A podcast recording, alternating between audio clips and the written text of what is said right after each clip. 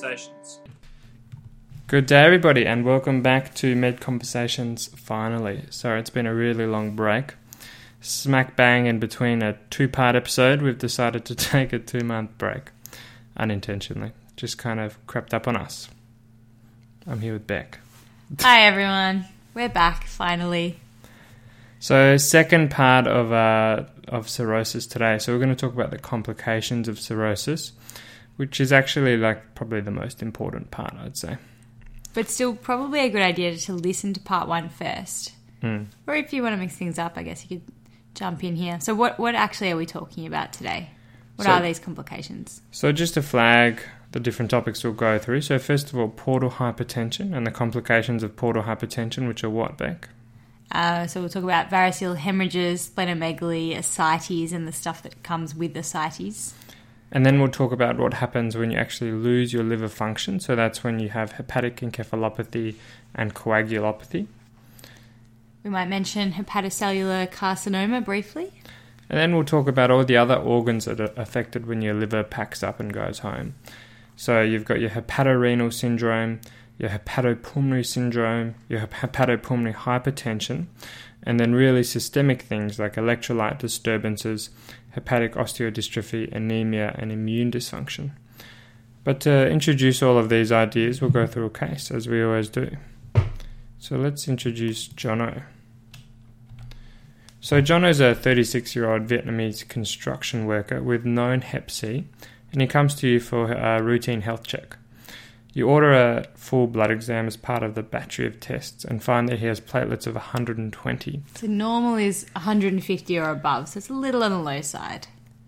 And you uh, you notice this. It's not that abnormal, but you notice it, and that's kind of weird. So you think about what, what that might be. So before we, we say what that might be, let's talk about portal hypertension for a bit. Just coincidentally, no reason for that. Okay, so I find this is quite confusing, and I think that sometimes we, we realize we've missed the building blocks. So, where actually are the portal veins? So that's the they're the veins that carry blood from the GI system to your liver. So all the stuff you absorbed in your gut, um, which includes a lot of bad stuff that you need to detoxify, all the drugs and things, they go straight to your liver first, where they're all processed. So the veins that take stuff from your gut to liver, that's your portal veins. And so what's portal hypertension? Uh, when the blood in that ends up being at higher pressure. Geez, medicine's complicated sometimes. So there is quite a technical definition. So I'm just going to clearly say this is often the weeds. This is beyond med student level. But if you're interested, the technical definition is when the hepatic venous pressure gradient is greater than five. So you can actually uh, definitely diagnose portal hypertension with a, a radiological procedure called a catheterization of the of the hepatic vein. And so what they do, they get the catheter and they wedge it in into the liver, which is called the wedged hepatic venous pressure. And so that's kind of a proxy for your portal vein pressure. And then they subtract that. Uh, they, sorry, then they subtract the free hepatic venous pressure from that number, and that's called your hepatic venous pressure gradient. So basically, if that wedge pressure is more than five higher than your free venous pressure, you've got portal hypertension. So, That- for those of us who aren't hepatologists, I think we'll go back to that thing about portal hypertension is when the pressure in the portal veins is high. Exactly. That's all you really need to know.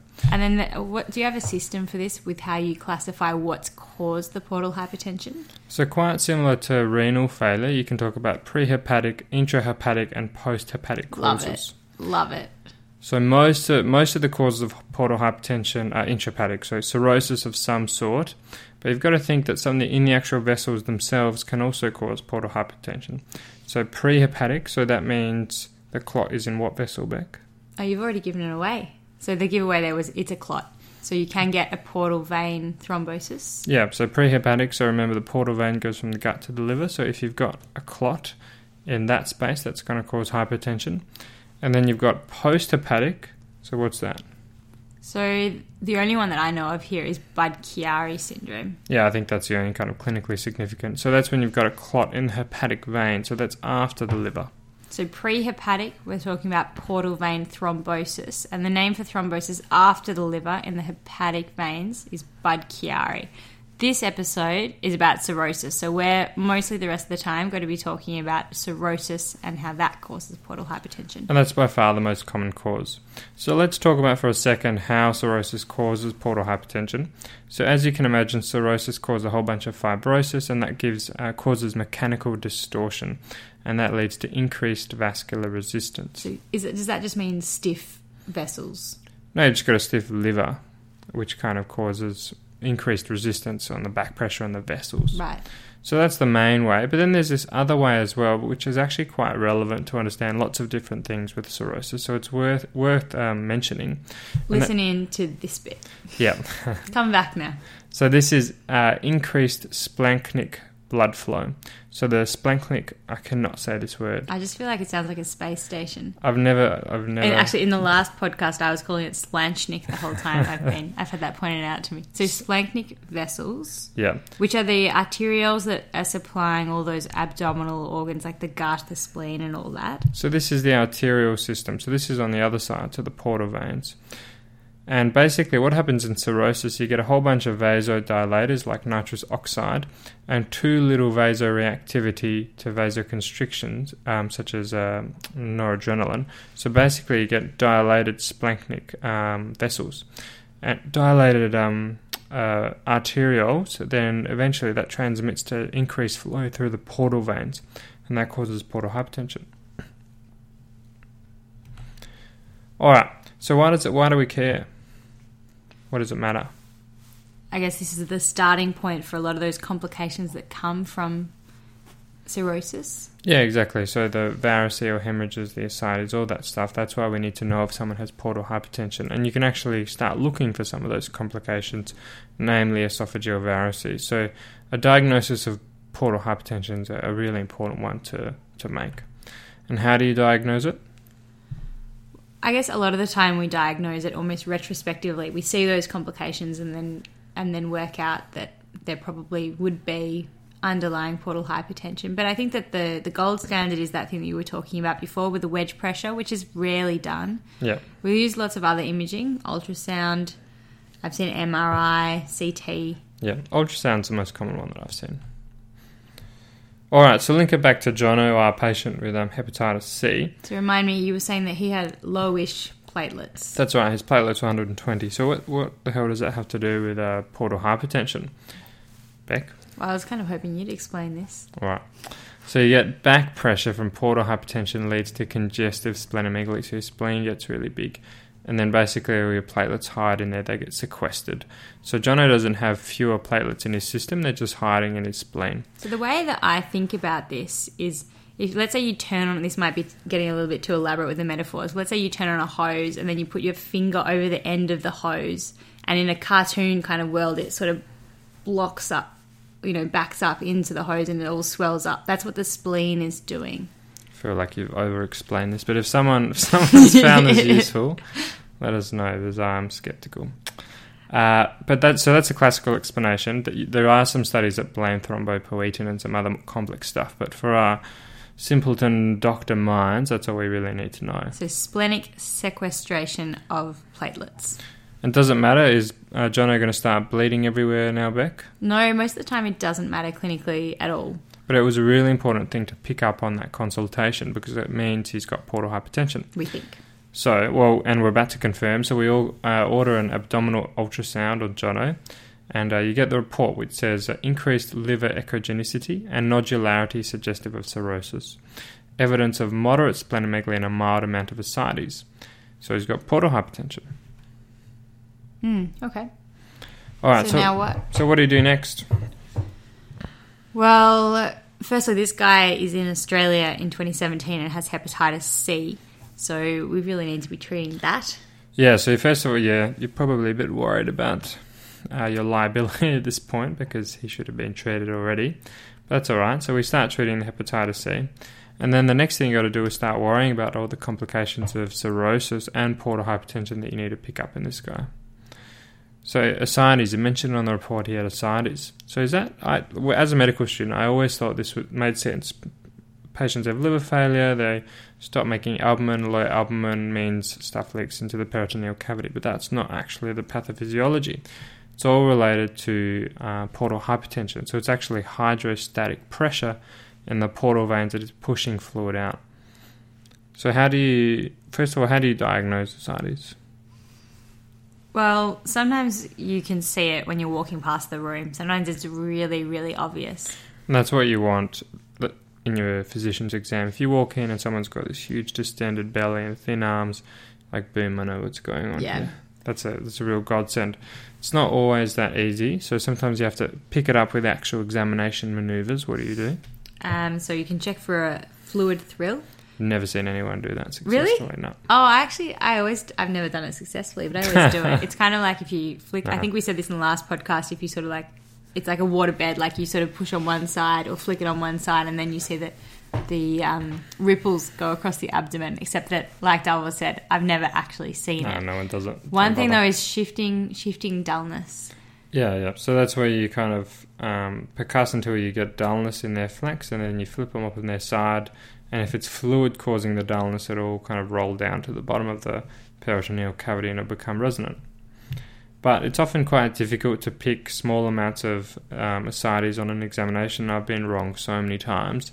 And how do I know I'm wrong? I look at the ultrasound or CT report, which is really sensitive for picking up small amounts of ascites. So the next question is they do have ascites. How do you know it's due to the portal hypertension? So if we think back to our pathophysiology of how it's hydrostatic pressure rather than osmotic pressure from low albumin, what's uh, what does that mean? If you do a paracentesis and you draw out the fluid, what do you expect? So you would expect that there'd be quite a big difference in the albumin content of the serum compared to the ascites. Yeah, exactly. So that's called the SAAG, the serum albumin ascitic gradient. So because it's um, hydrostatic pressure pushing the fluid out, the album is actually much higher in the serum than it is in the in the ascites, and 11 is the magic number. So if it's greater than that, then it's uh, probably due to portal hypertension of some sort. Uh, and if it's less than 11, what does that mean? Well, I'm doing an oncology rotation at the moment, so that's generally what we see. So malignancy. Um, Yeah. But other ones to think about are infection, inflammation, nephrotic syndrome, more or less just anything that's not portal hypertension. Yeah, yeah. So that means it's an exudative, process rather than a transudative process. All right. So who cares? Again, so they've got a bit of fluid in their cavity. What does it matter? Well, it seems like it's pretty bloody uncomfortable.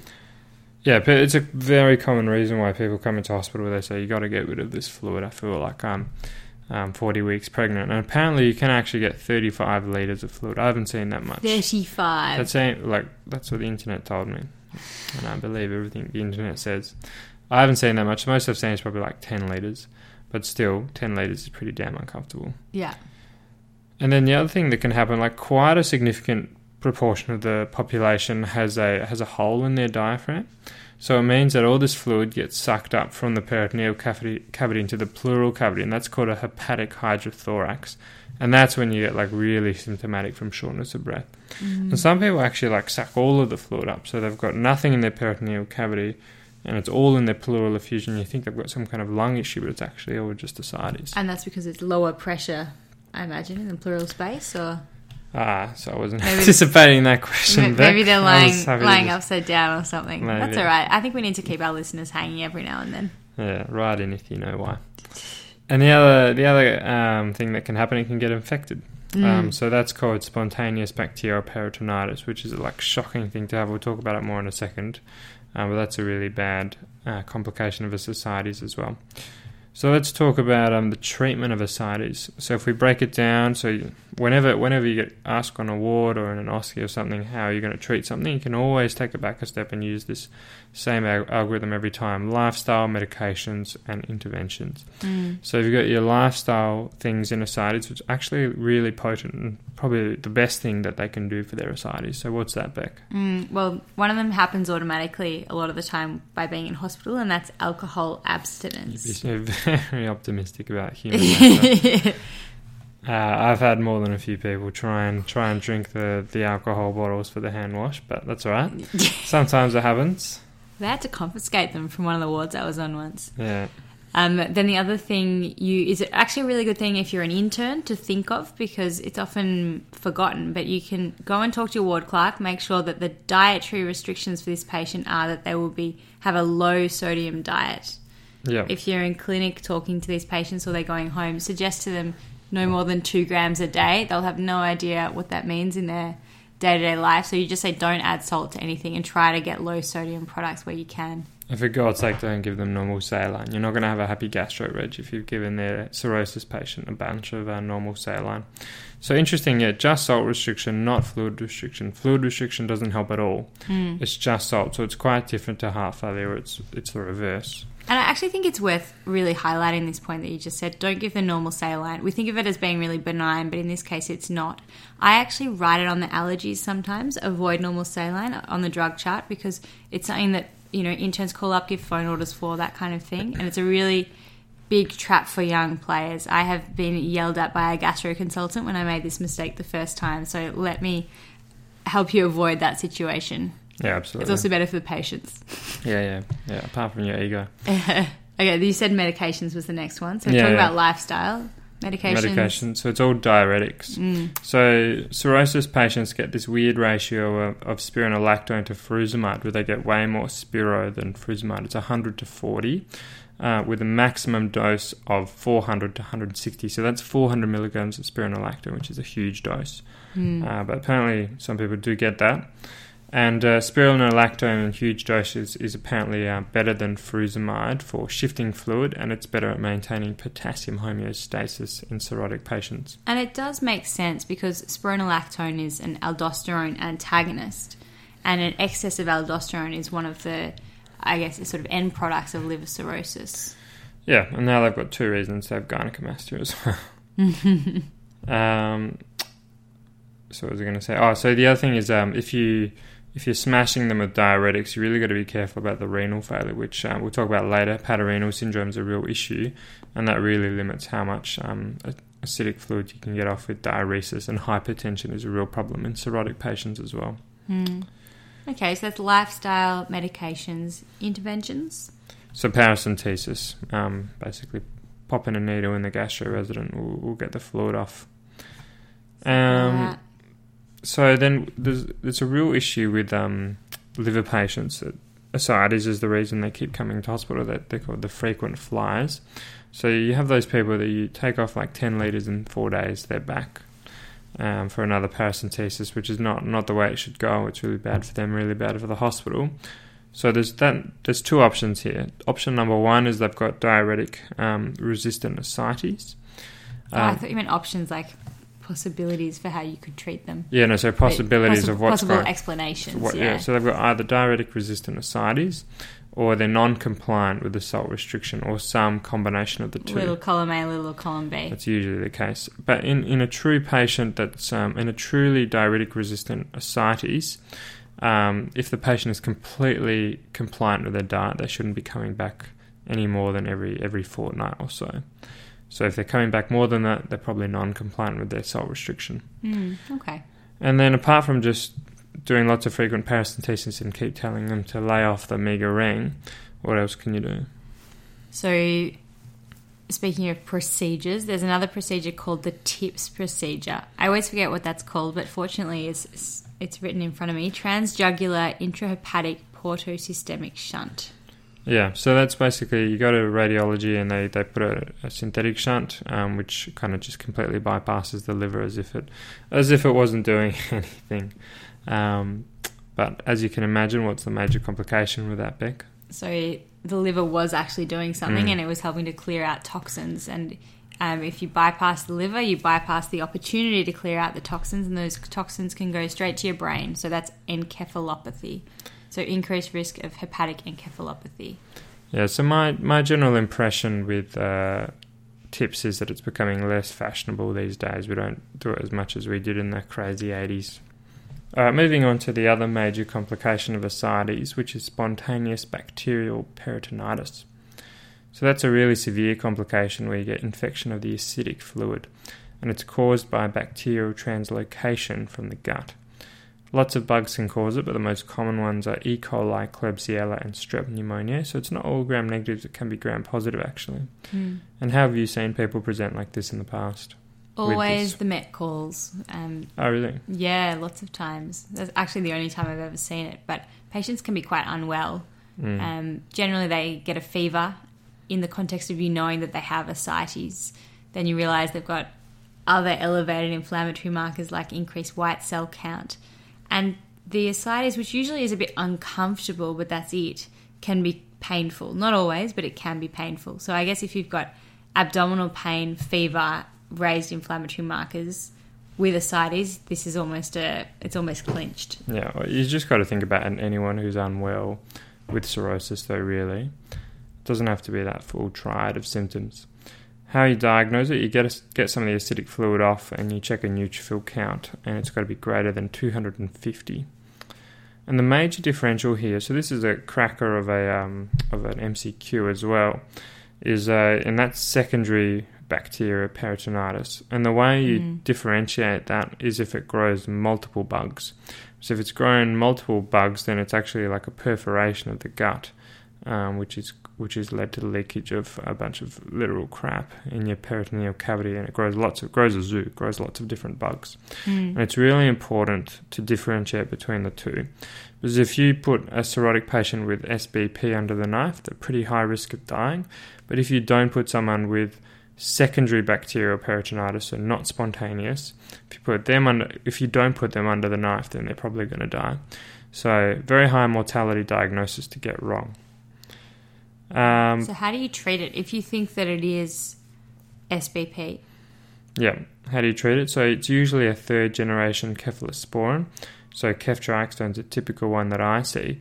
The thing is, though, a lot of patients are actually already on prophylaxis, and that's with um, Bactrim or norfloxacin. And if they're on that, then they've got a high risk of enterococcal infection, and that's not covered by ceftriaxone. So you, you got to bring out the tazocin and contribute to antibiotic resistance for a bit.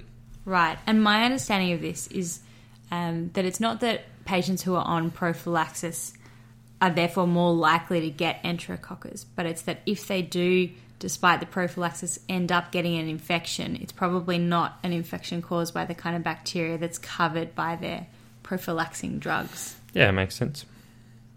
Uh, and it's a, it's a terrible thing to do, uh, to to get. Sorry, um, your prognosis It's in a terrible thing to do to someone as well. Like if you're just walking around just injecting someone's ascites with bacteria. this is a bad thing to do, um, because they have a twenty five percent in hospital mortality rate, which is pretty damn high. And 40% survival after one year. All right, Becca's now going to force me to recap what we've done so far. so, just quickly, we've talked about portal hypertension um, and how cirrhosis is the main cause of that uh, due to mechanical distortion as well as splanchnic dilatation. Nailed it that time. Yeah, you did. And then we talked a little bit about, about ascites, how it's due to portal hypertension, not due to low albumin. And we've talked about how to treat that. So you got salt is low salt is really cri- critical. No normal saline. Yeah, um, diuretics are really critical, more spiro than frusemide. And then you can just tap them lots of times and you can give them tips as well. And then we've just briefly had a chat about uh, SBP and its main differential, secondary bacterial peritonitis. All right, so back to Jono. So six months after starting Jono on some diuretics, you tell you've told him to lay off the high sodium migraine. You get a call in the middle of the night. The registrar informs you that Jono has presented vomiting blood and is hemodynamically unstable. Woe is me, you say. If only this could have been prevented. Who would have thought that this person with portal hypertension would end up with what? So I'm guessing you're being a little bit sarcastic here. Um, so it sounds like varices to me, ruptured varices. Mm. So varices are abnormally dilated vessels with a tortuous course. That's the Google definition. And if you get a back pressure from portal hypertension, it creates this dilatation of veins in particular spots. So these are the kind of the pressure points. Get rectal varices, doesn't matter. Your umbilical varices doesn't matter. They're called caput medusae. But you also get esophageal varices, which are a big deal, which is Mm. what um, gets gastroenterologists uh, up in the middle of the night.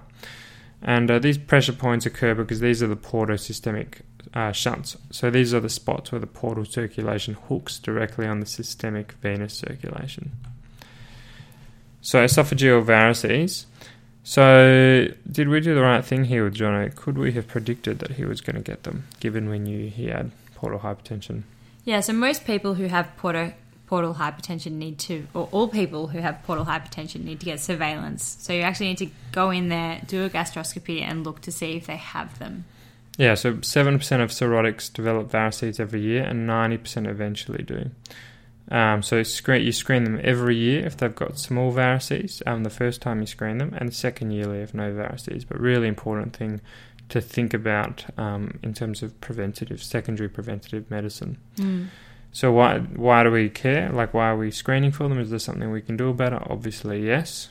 Um, so medication wise, propranolol. Can, yeah, so non-selective beta blocker like propranolol, but it's usually pretty hard to use it actually because a lot of cirrhotics have a lot of issues with their blood pressure. Mm. But if you can, then you use propranolol as much as they'll tolerate.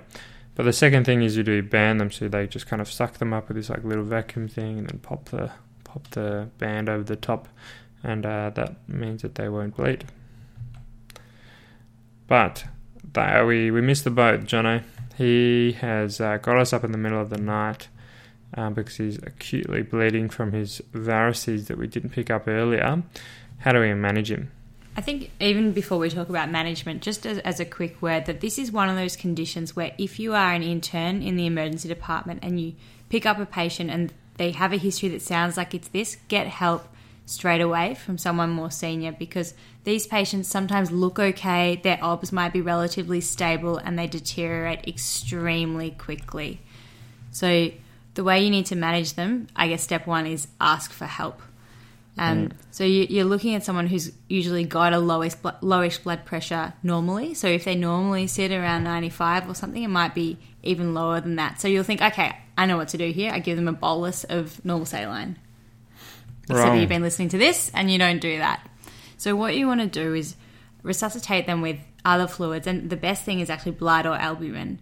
You're wanting to get to a blood pressure around 90. You don't want to get too much higher than that. And this is a general principle with lots of other bleeding vessels. If someone has a bleed in their brain, for example, bleed anywhere else, you want their blood pressure to be good enough, but not too high that it's going to hose out. Yep. So we're resuscitating them, and then what else? So then there's a couple of other things you need to do that aren't necessarily intuitive. Uh, people with liver disease have really suppressed immune systems. So you got it's actually been shown to have a mortality benefit to just take blood cultures and give them antibiotics, even if they've got no evidence of infection at all. Mm. Um, so usually we give ceftriaxone. And then the other non intuitive thing is terlipressin. Mm. So that's a synthetic vasopressin analog um, with relative specificity for that splanchnic um, circulation that we keep mentioning. And it causes vasoconstriction in these vessels. Um, and given vasodilation was a cause of portal hypertension, that means we're reducing the portal hypertension with that, with that and reducing the amount of blood that's hosing out. So, reading about this always makes me feel really proud of Australia because we use terlipressin, and in our lectures, we're told that octreotide is a poor cousin of terlipressin. But in the States, terlipressin doesn't even exist. So, sorry to any of you listening from America, but uh, well, I, guess, I, guess, we're better. I guess, I guess people in people with cirrhosis in the States, but we don't have great private health insurance. Mm.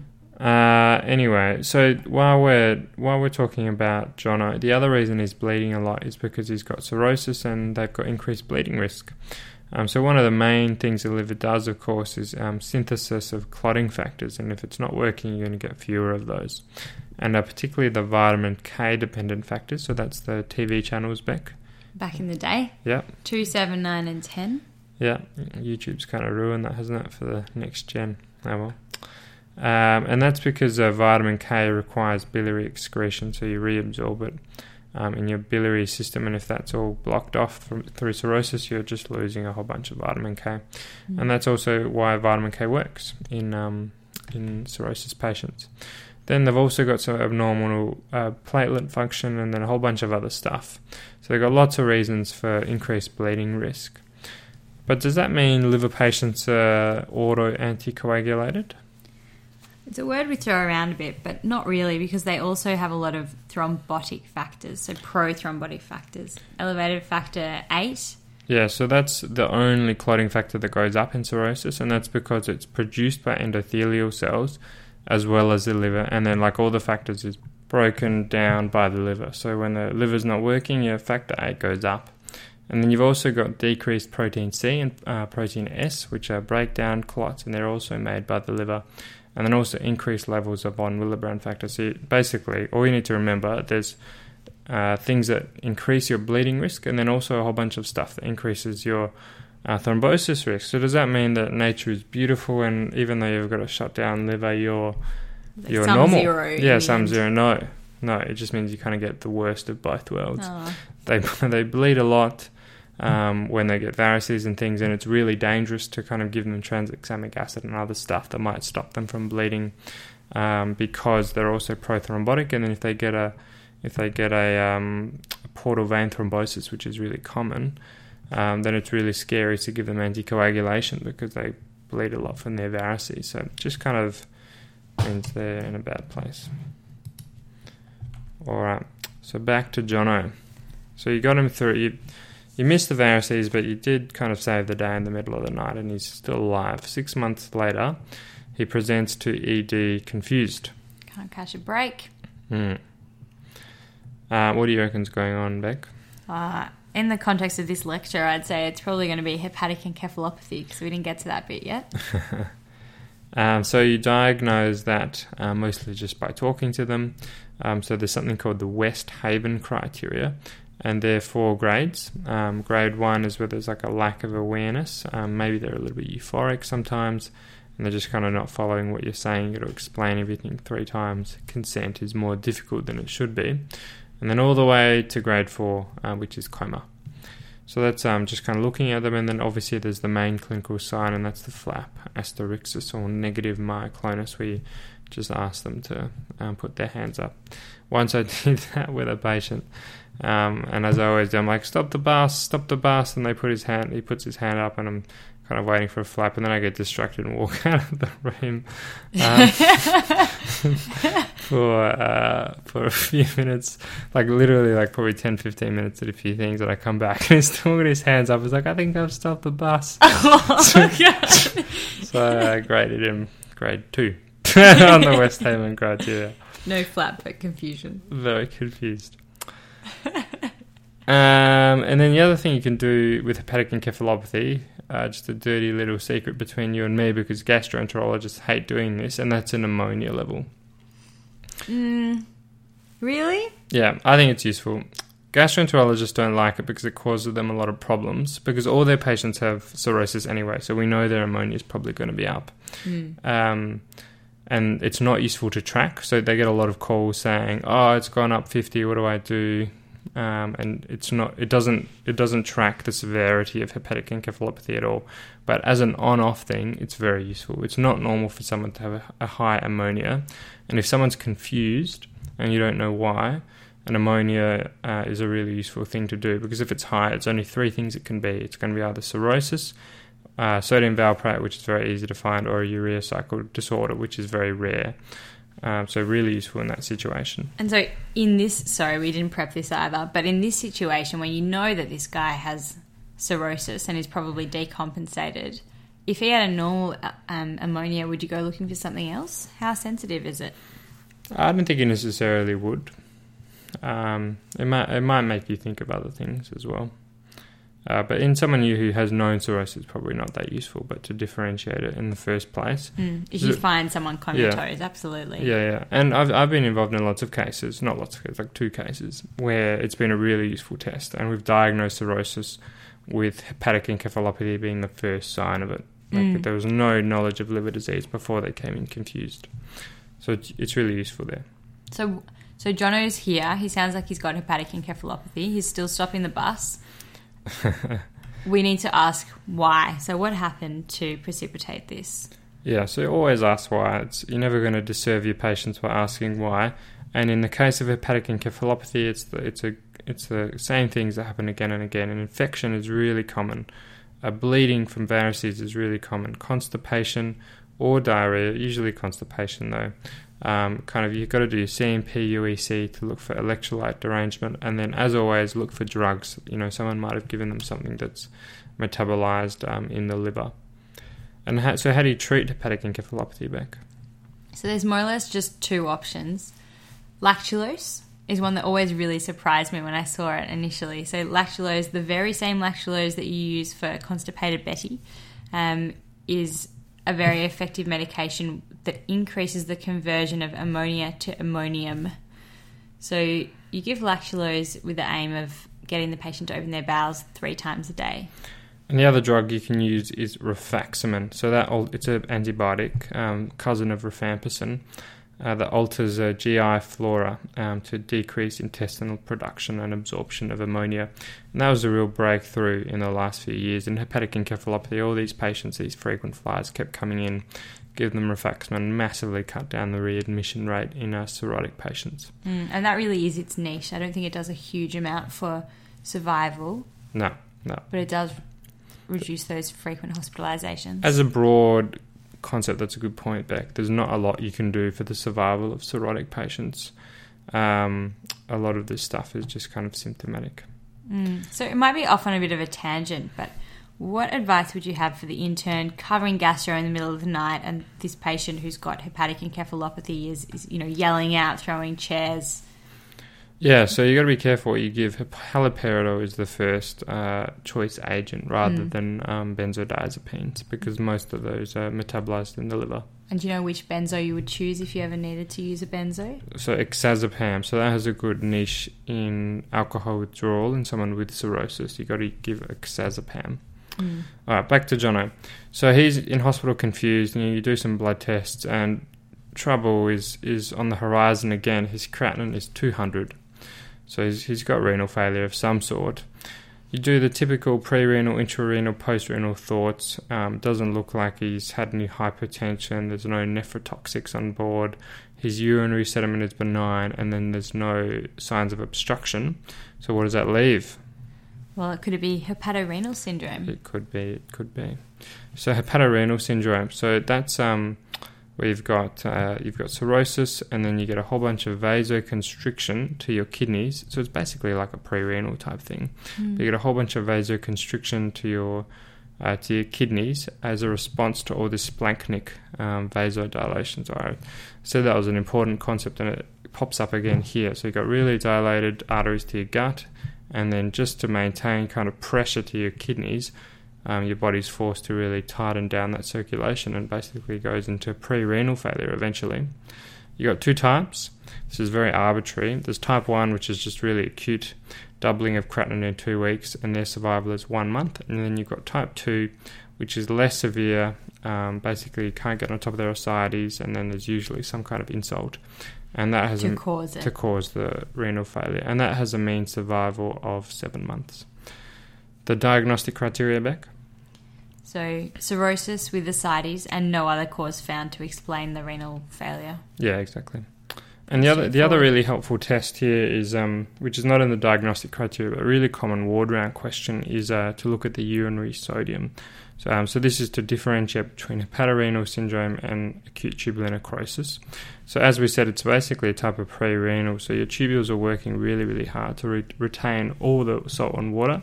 So the actual salt that ends up in your urine is really low in hepatorenal syndrome, as opposed to acute tubular necrosis, where Beck, what happens? I'm focusing pretty hard here. Yes. no, I was reading, reading ahead. It's all right. So, um, so that's different to acute tubular necrosis, where your your tubules are stuffed and they can't reabsorb um, your salt. So they've got high salt in ATN. All right. So you got hepatorenal syndrome. What are we going to do for Jono? So it's um it's not much really. Um, we can withhold the diuretics. We can avoid other nephrotoxic. We can try to treat infections, but and um, you know we can give albumin and we can give terlipressin to shut down that splanchnic um, uh, vasodilation and try and get more blood to the kidneys. But really, it's all a holdover. Hepatorenal mm. syndrome is really bad news, and uh, if someone's developed hepatorenal syndrome, they need a transplant or they need palliative care, basically. Mm. And ty- well, type one more so. I think type two is Well, I guess they still only live for seven months. Yeah, it's not a great prognosis. Um, you still type one. You think you know what's even the point of treating that, but you can give them terlipressin just as a bridge to to transplant. All right, so Jono really can't catch a break. Um, another another organ shuts um, packs up. Um, he starts complaining of shortness of breath. You're a clever gastroenterologist, even though you haven't uh, foreseen any of these complications. uh, you just immediately jump to his back and start tapping. Um, but there's no stony dullness. There's no hepatic hydrothorax that we talked about. So what else could be going on? So he's immunosuppressed, so a chest infection of some sort. It's probably still the most likely thing. Yep. And the other thing is he's got a he's got increased um, coagulation risk, so PE or pulmonary embolism is still really likely as well. Mm. But then there's two unique causes to cirrhosis. Um, once you've ruled out that stuff that you should think about, and that's hepatopulmonary syndrome and portopulmonary hypertension. So this is this is often the weeds a little bit. So I'm going to rush through this a little bit. It's really beyond med student level. I didn't hear about this until I started physician training. But very briefly, it's interesting though. Um, very briefly, hepatopulmonary syndrome. So that's where you've got intravascular dilatations, uh, which create intrapulmonary shunts. So uh, basically, the capillaries in the lungs get too big, and blood rushes through the lungs before it has a chance to pick up oxygen from the lungs. And you get the same clinical manifestations that you get in um, intracardiac shunts, such as ASDs. So you get platypnea and orthodeoxia which is when you actually get short of breath when you sit up or stand up, um, and you and you become hypoxic when you sit up. But it gets better well. when you lie down. Yeah, exactly. So it's the opposite to heart failure. But very unusual symptom for people to complain of. It can't. It's basically has to be a shunt of some sort when they say that. And how you diagnose it is uh, hypoxia in the presence of liver disease, and then you can confirm it with a TTE transthoracic echocardiogram with contrast. So you inject a bunch of wait with contrast. Yep. So it's oh, so oh, okay. so the contrast is agitated saline. It's not mm. not actual um, normal radio opaque contrast, and you've got these tiny little bubbles that you can see on the echo. And if those tiny little bubbles make it to the right left side of the heart from the right one, that means there's got to be a shunt somewhere. Um, and if it if it gets across in one beat, that's an intracardiac shunt. But if it gets across in like six, seven beats, that means it's an intrapulmonary shunt. Mm and they've got hepatopulmonary syndrome. Yeah, that's really cool. So much like uh, hepatorenal syndrome, bad news if you've got other organs um, packing up as well. You treat them with oxygen and you treat them with liver transplant. Mm. But as I say, not definitely beyond med student level, but interesting, interesting stuff and good physiology to kind of understand. And then uh, the kind of opposite pathophysiology is portopulmonary hypertension, um, and that's pulmonary arterial hypertension associated with cirrhosis in the absence of other causes. So you've got to think about all your other stuff that we talked about in our pulmonary hypertension episode. But if all of that's nada and they've got cirrhosis, it's probably this portopulmonary hypertension. Pathophysiology not understood, but probably some random vasoconstrictor or vasodilator, um, which is uh, affecting the, the pulmonary arteries more than they should because it's not being broken down by the liver. And it's a manifestation exactly the same as pulmonary hypertension, short of breath, and a bunch of right heart failure symptoms. And the rest of the diagnosis treatment is all the same as um, pulmonary hypertension. Right, so you do the right heart cath and the echo, and yeah. Yeah, yeah, yeah. Okay, so what happened to if we just take a take a breath? We're going to go back to Jono now. I've talked about lots of the different complications, and I guess the the key ones there were hepatic encephalopathy, which we said we manage with. Uh, did we talk about varices? Yeah, varices. So we talked about varices and how you can prevent that, and then also how you treat it acutely. So uh, your typical stuff, but don't resuscitate them too much, and don't use normal saline. And remember blood cultures and antibiotics. And terlipressin. And then we talked about how they bleed more and they also coagulate more. So pretty bad luck. And then we talked about hepatic encephalopathy and how we treat that with rifaximin and lactulose and acutely give them haloperidol if we need to. Then we talked about hepatorenal syndrome, which is really bad news, and you can kind of hold it off with um, terlipressin, but really they need a transplant. And then we talked about the lung stuff, hepatopulmonary syndrome, um, as well as portopulmonary hypertension. All right, back to Jono. So a few years down the track, he's done well really to get a few few years down, given he's had every complication so far. Um, but he's really decompensated in recent months with no clear precipitant. His ascites has become harder to treat with diuretics and reaccumulates more quickly. And he's uh, more jaundiced and he's more confused. You ponder and are struck with a horrible thought. I have not been screening this person for hepatocellular carcinoma, as I should be. Really not good with the preventative medicine here. All patients with cirrhosis, particularly those secondary hepatis- hepatiti- hepatitis, which is a terrible. This is disease. what happens when you get 45 minutes in. Hepat- so particularly those Well, no one's listening by now, so secondary we want, hepatitis really. B or C need to be screened for hepatocellular carcinoma. So they need a six monthly ultrasound. Yeah. And is that useful? Yeah, it actually provides a 37% mortality benefit. So most of the stuff we were doing really doesn't benefit their mortality, but this does. Uh, so, you know, he's come in, he looks sick, he ordered an ultrasound, and with some trepidation, you open up the report, and sure enough, he has multiple nodules, one six centimeters in size, looking very suspicious for hepatocellular carcinoma. What have you done? You've stuffed it. So cirrhotic, pa- so hepatocellular carcinoma. To take it back a step, um, cirrhotic patients have a really high risk of HCC. Pretty much all HCC patients have cirrhosis, um, particularly with viral hepatitis NASH. So that's like the fatty liver stuff and the hemochromatosis. Uh, and clinically, they often present with just kind of intractable, intractable decompensation, much like Jono did um, and otherwise just kind of mass effect from the tumour, so pain, early satiety, or jaundice. How do you investigate it, Beck? So you did an ultrasound and you saw those nodules, but generally we use what's called a quad phase CT. Yeah, so you can screen it on ultrasound, but Jono still needs a quad phase CT to diagnose it. Um, so they get this like really particular pattern of arterial enhancement. It's interesting. I think it's it's the only cancer that I know of that you can diagnose purely on imaging. Mm. which is pretty fancy. And then, so moving on to the management. Um, so, this is why screening is so important. It provides such a mortality benefit. It is a curable cancer if you catch it fast enough. So, if, if it's early, you can cure it, you can cut it out, you can give them a transplant, or you can give them radio frequency ablation. But in Jono's case, he's got too many of them, they're too big, and, he, and his Child-Pugh C cirrhosis, which are all really bad things, and he's going to be for palliative management only. So that's with sorafenib, which is a JAK uh, in JAK2 inhibitor, I think, and um, TACE, which is a, a um, interventional radiology procedure, transcatheter arterial chemoembolization. All right. Um, so I don't think we'll talk about this much today, um, but there's some systemic complications as well. So all cirrhotic patients are hyponatremic to some um, degree That's hyponatremic. hypo, so low sodium. Um, they all have hepatic osteodystrophy. They get fractures. Um, they're all anemic, and that's multifactorial, like lots of anemia of chronic disease, lots of infections. They lose blood from varices. Uh, and as has kind of been a theme, they all have immune dysfunction as well, and that causes lots of complications. All right, so what are the take home messages, Beck? What are the complications we talked about?